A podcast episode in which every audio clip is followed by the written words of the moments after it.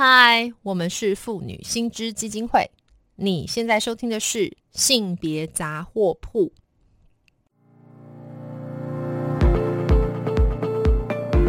从新闻看性别，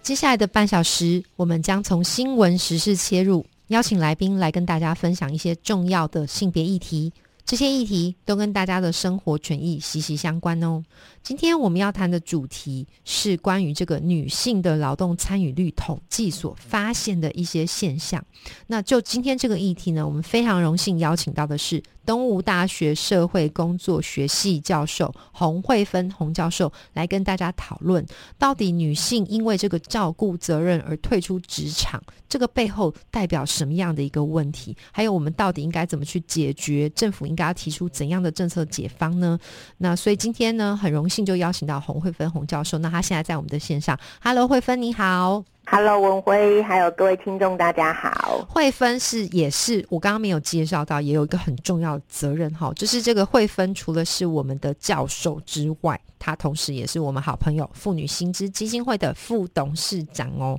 Hello，副董你好。Hello，大家好。对，那其实就是我今天如果刚刚所提到哈，那就是呃，最近其实我想今天谈这个议题，主要是前一阵子有一个新闻啦哈。这个新闻我猜大家都不太会注意到，因为有点干嘛吼。这个是行政院公布的这个二零二二年的台湾性别图像。那这个图像里面呢，发现我们女性劳劳动的参与率从四十岁之后就一路下滑，然后这个下滑呢是严重的落后了，我们还落落后了这个包括新加坡、日本。韩国等这个邻近国家，那好像有学者指出来啊，像这样子四十岁之后女性的劳参率非常低哈，或是一路下滑，主要还是跟这个妇女婚育，哎，婚育讲不清楚，婚育是什么？婚育之后为了照顾家人而离开职场，结果后来好像都没回来。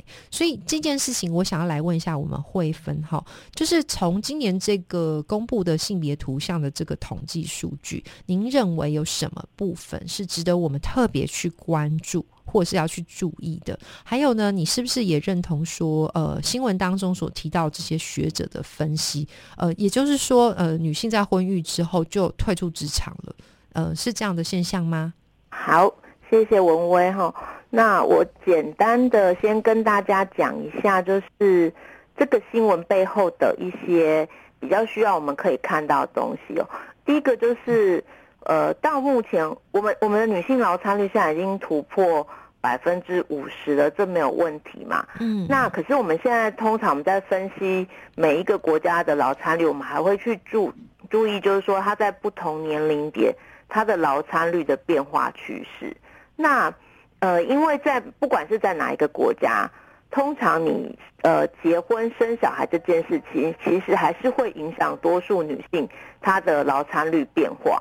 所以假设我们现在画一个图的话，一般来说男性他的劳参率就会是像一个高原这样形状，就是他的呃劳参率会在他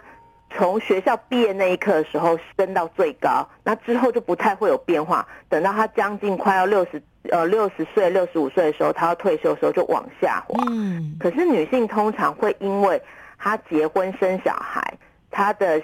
小孩刚出生的那一刻的时候，她的生她的那个劳参率会下降。然后，多数的国家等到小孩长大，比方说上幼儿园或是上小学之后，她的劳参率就会上升。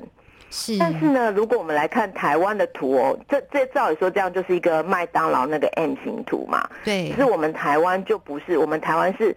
我们的劳参率到了就是四十到四十四岁之后就往下掉，然后就一路一直往下掉，掉到就是等到六呃六十岁七十岁，然后就越来越低，越来越低。可是我们在呃二十到二十九。或者是三十到三十九的时候，其实我们的劳参率都远远高过于日韩这些国家。可是我们到了中年之后，就就不就是一路往下掉，那就很像学者说，就是我们很容易因为婚育离开劳动市场。可是我们跟其他国家比，比其他国家落后的地方是，我们的女性一旦退出劳动市场之后，就非常难回到。工作岗位这样子，我先打岔一下慧芬。我刚刚听到有点惊吓哈，我来讲两个惊吓。听起来就是好像一旦女性结婚之后或生小孩之后，就是真的瑞凡就回不去了，对不对哈？就是说我的我就再也回不去职场了。那这个刚刚慧芬提到的一个统计数据是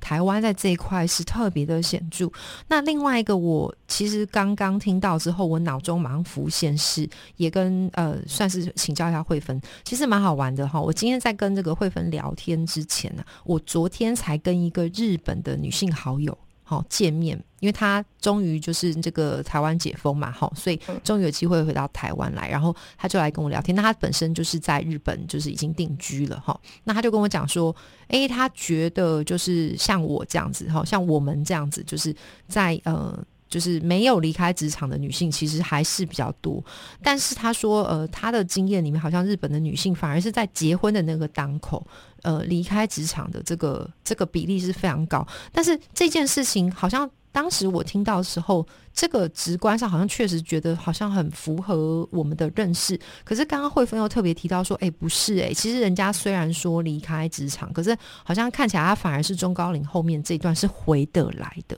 好，那这个这个背后到底是呃，可不可以再请慧芬多说一下？就是说，哎，像这样子的现象，我们要去关注，就是说，我们从这个数据特别要去看到是什么样的一个问题或是一个议题呀？呃，我我。就是我们为什么比日韩相比，就是更难回回去，就是瑞凡回不去劳动市场的原因嘛？对。那我觉得有几个因素啦，就是呃，其中有一个部分是我们的劳动市场的那个年龄歧视，其实还蛮严重的。是是。对对对。那以前我有听过。呃，我在跑就是田野的时候，我听过一个说法，嗯，有人跟我讲说，如果他今天是去找出任的工作，就不是那种被猎人头，然后到比较高的职位的那种工作，是一般人都可以去应征那种出任工作的时候，那个雇主只要看到他高于三十五岁，其实他用他的意愿就降低。啊，三十五这门槛也太太强求了吧，太惊人了吧？对对对，然后。呃，我我自己的经验是，我有听过一些说法，是说其实它是一个恶性循环，就是当你三十五岁以后，嗯，甚至四十岁之后，你再找一些一般大学新鲜人去应征的工作的时候，其实老板本来就很容易拒绝你嘛，对，那等到你被拒绝非常多次之后，其实。就会影响到你的自信心，就是万念俱灰，想说啊，我真的就找不到工作了，这样子。对，然后所以呃，那你在找工作的时候，其实你在面试上的表现就会更差。那这当然就是说我我可以解释说，呃，其实是老板对你的负面评价，然后你又有自我实现语言。可是我自己在看，从比较大的角度来看，我觉得我们台湾的老板其实是算的非常清楚的。也就是说，他们觉得年龄比较大的呃员工，其实他可能会因为身体因素，然后请病假，然后或者是说他的家庭里头因为生命周期可能遇到肠照的问题，请假几率就会比较高。所以通常他就会觉得，哎，给一样的薪水，他宁可用个呃新鲜的新鲜的肝，就是大学新鲜人这样。年龄其实是。一个蛮严重的因素，是我先打断一下，但是我在这边哈，对不起啊，主持人就滥用一下我权限，我要来呼吁一下全国各地的老板们，哎，你们这个如果是如刚刚慧芬所说，那你们就真的是算错，而且就你最机灵，就你最会算，没有哦，你们就是随便你们讲，对不对？年轻人你就说他们烂草莓，对不对？说这个。工作的态度不佳，那年长的你就说这个呃，他可能 体力不佳啊，都你们在讲这个真的是好像我自己个人会觉得，其实这个观念还是要改变一下啦，哈。这个尤其是现在我们所有的人，这个嗯，生命的这个余命是不是越来越长啊？哈，好像对于这个什么是年长这件事情，在定义上是不是也需要做一些调控？嗯，我我有听过一些，就是呃，曾经就是。在到日韩去常住过的朋友跟我讲说，他他觉得就是说，因为台湾的人口老化越来越严重，事实上我们的劳动力的老化也是越来越严重，就是所是所以我们的雇主其实是必须要接受，就是你不能期待呃这个劳动力永远都是非常非常年轻的，然后呃我我们会希望我们的那个劳动力可以就是。呃，不一定要那么早离开职场嘛，所以那个年龄歧视问题，就是他们可能必须要去调试。就是那另外还有一个部分是，呃，我们国家现在也有针对中高龄的年龄歧视有一些相关的立法啦。是是是，对对对，对，我想这个就是法治面、观念面都要与时俱进然后，这个真的是蛮重要。而且我真的很难想象，刚刚慧芬跟我讲，就是三十五岁以以上就会面临这种歧视，真的很令我惊吓，哎，这个太可怕了。那所以，所以面对这件事情啊，我接下来就是比较要去问慧芬哦，就是说，呃，那所以看起来这个今天这样子的这个性别图像的统计，我们看到一个现象是中高龄女性台湾然后她的这个。呃，就是回不去职场这件事情，它背后呢，好像我很直观会觉得说，跟这个中高龄女性在嗯面对工作跟家庭的时候有这个二选一的困扰。那所以就这件事情，我们在民团就包括我们妇女新知，我们有没有做过什么样的主张，或者说你觉得什么样的议题或或是怎么样的一些安排是可以有利于让这个女性增加这个劳餐的？嗯，对我我我刚刚讲年龄其实是一个原因嘛，那因为要讲到倡议，我觉得还有另外一个原因就是照顾这件事情。哦，照顾，对对，对对对可不可以多提一下照顾这块？对对对，因为我觉得呃，当然这个都是学者在推测的原因，但我觉得台湾有个状况就是说，呃，有一些尤其是比较弱势的中高龄女性，她退出劳动市场之后，通常她退出的时间会比那些呃人力资本比较就教育程度比较高，然后比较优势的女性要更长。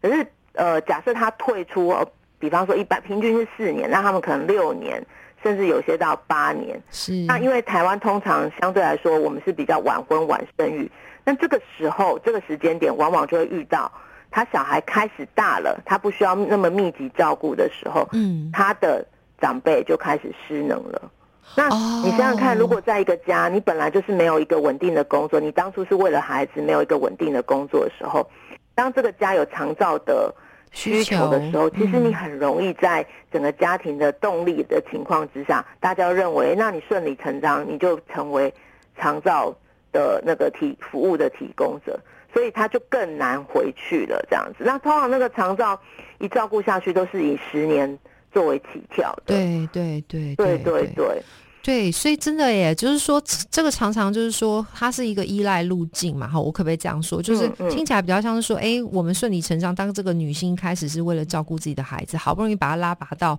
呃，比方说念幼儿园了，上小学了，结果接下来随之而来的，假设家里面又发生一个这个嗯、长辈好的这个这个状况的时候，又变成理所当然觉得就是这个这个妈妈或者这个媳妇。要来顺理成章照顾，或是甚至家里面的大小姑，对不对？哈，就是他可能，嗯、明明就是嗯、也是女性，然后她却要来担负像这样子的一个工作。那所以，嗯，我觉得这样看起来好像就是刚刚提到，呃，慧芬帮我们提出两个学者对这件事情的一个呃归纳或是研究的结论，一个是台湾有这个年龄歧视上的一个文化，另外一个还有包括这个呃家庭照顾哈、这个长照哈、像这样子的需求一直有衍生出来，导致我们确实中高龄的女性哈、就比较难回到职场。那所以还是要拉回来，我我要持续追问慧芬啊，这这个怎么解啊？这一题，这个这个这个我们该怎么呃？如果说我们今天要建议政府的话，这个这个的处方会是什么？我我觉得，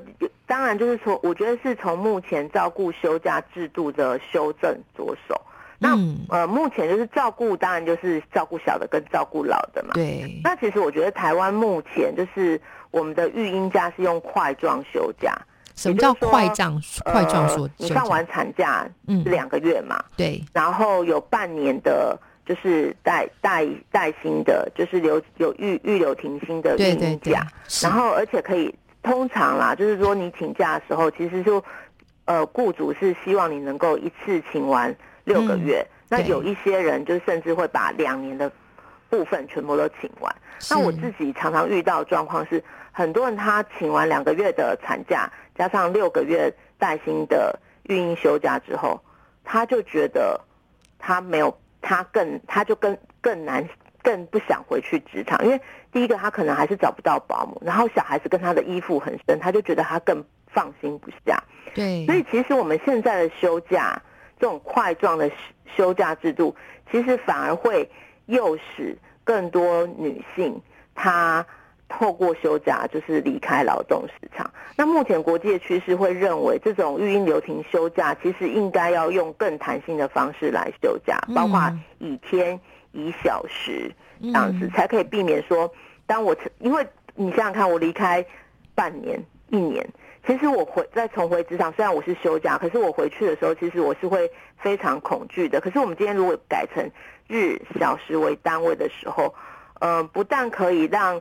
呃父母用缩短工时的方式，然后一边育儿，也可以搭配就是托育。那那其实是比较容易达成那个工作家庭平衡的状态。是，我觉得这个好像也蛮贴近，嗯，我们个人的这个我自己工作的经验哈。我会觉得说，当今天我要请一个很长的假，然后 我要再回去职场的时候，我的心理压力会很大。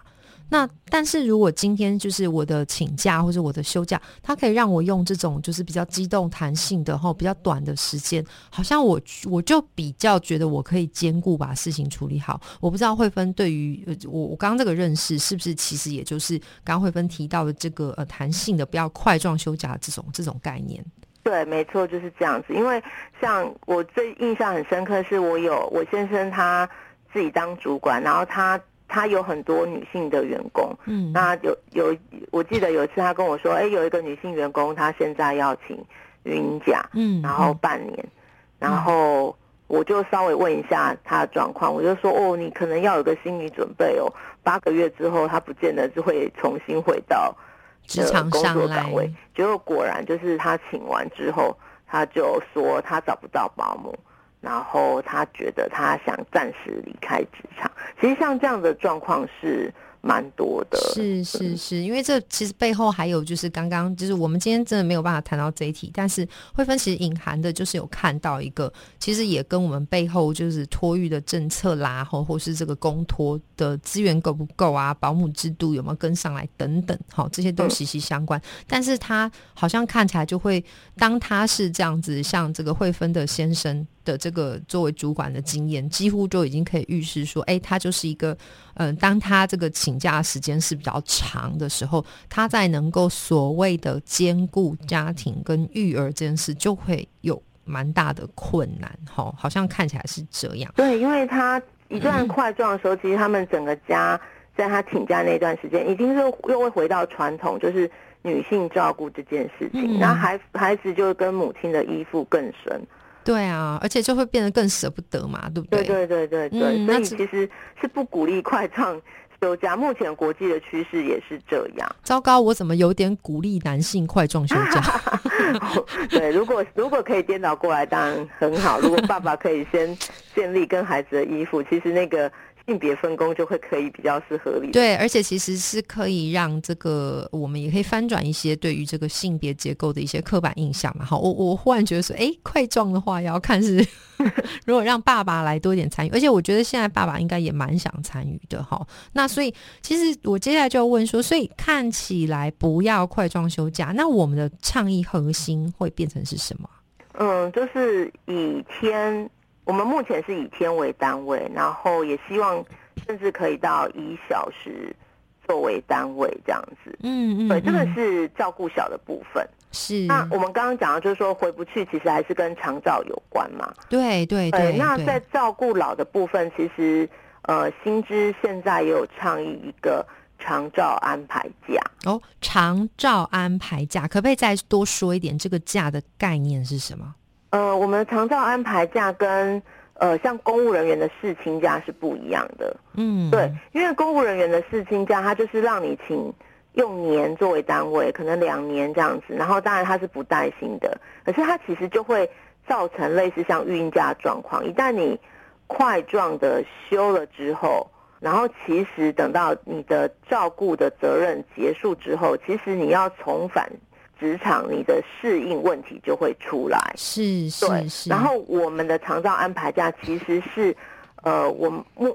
就是我们包括我们跟家总或者是呃台北市产业总工会都会发现，其实当我们的我们开始面临长照的，就家人有长照问题的时候，其实我们的第一个月是会非常慌乱的，嗯。因为我们完全不知道我们的长照的资源在哪里，对，然后如何连接，如何做规划，嗯。然后还有包括我们可能要申请非常多的服务啊，然后帮帮帮长辈去呃领取一些身心障碍手册，或者做一些巴士量表的测验，这些各式各样的东西。对，那所以我们的长照安排假其实是要求一个月一个月有薪带薪的假，但是一百五十天弹性的休假，就是以天为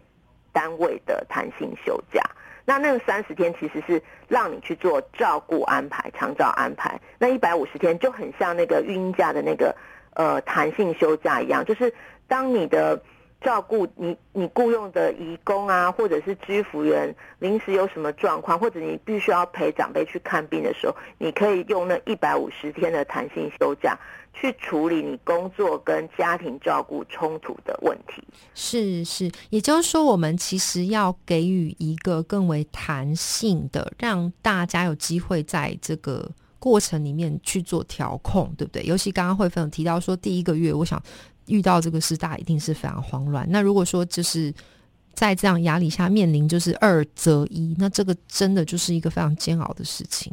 对我我我一直觉得就是说，我们的劳动市场目前就是工时非常的长，对然后加上请假非常的困难，所以他才会迫使多数的有照顾需要的这些劳工就必须要二择一。嗯，我觉得今天就是我们会倡议比较弹性的育婴假跟长照安排假，其实就是希望透过弹性请假或者是缩减工时这样的方式，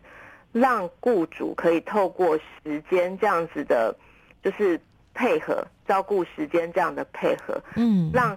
所有的人都可以一边工作，可是一边也陪着他需要照顾的家人。对，其实这个才是人生嘛，对不对？我想不会有人认同说家人不重要，或是认为工作是所有的一切。那可是目前看起来，像刚刚慧芬提到的，就是现在我们的职场的文化，好像对于就是劳工呃的想象，就是他要百分百的投入，这样其他事情都不重要。那所以呃，我我印象非常深刻，我记得像这样子的倡议，我们有一个那个 slogan 是说，希望能够支持这个照顾不离职，对不对？好。对对对照顾不离职，不管是照顾老的、照顾小的，都照顾不要离职这样子。对对，这个是非常重要，尤其这个又会连接到刚刚提到我们的中高龄女性的这个劳动参与。我觉我个人觉得真的是，如果能够有这套制度的设计的话，就不会有呃，我想这个会对于女性在做这个采择的时候会。得到一个至少我们叫做第三条路，我我可不可以兼顾好的这个可能性？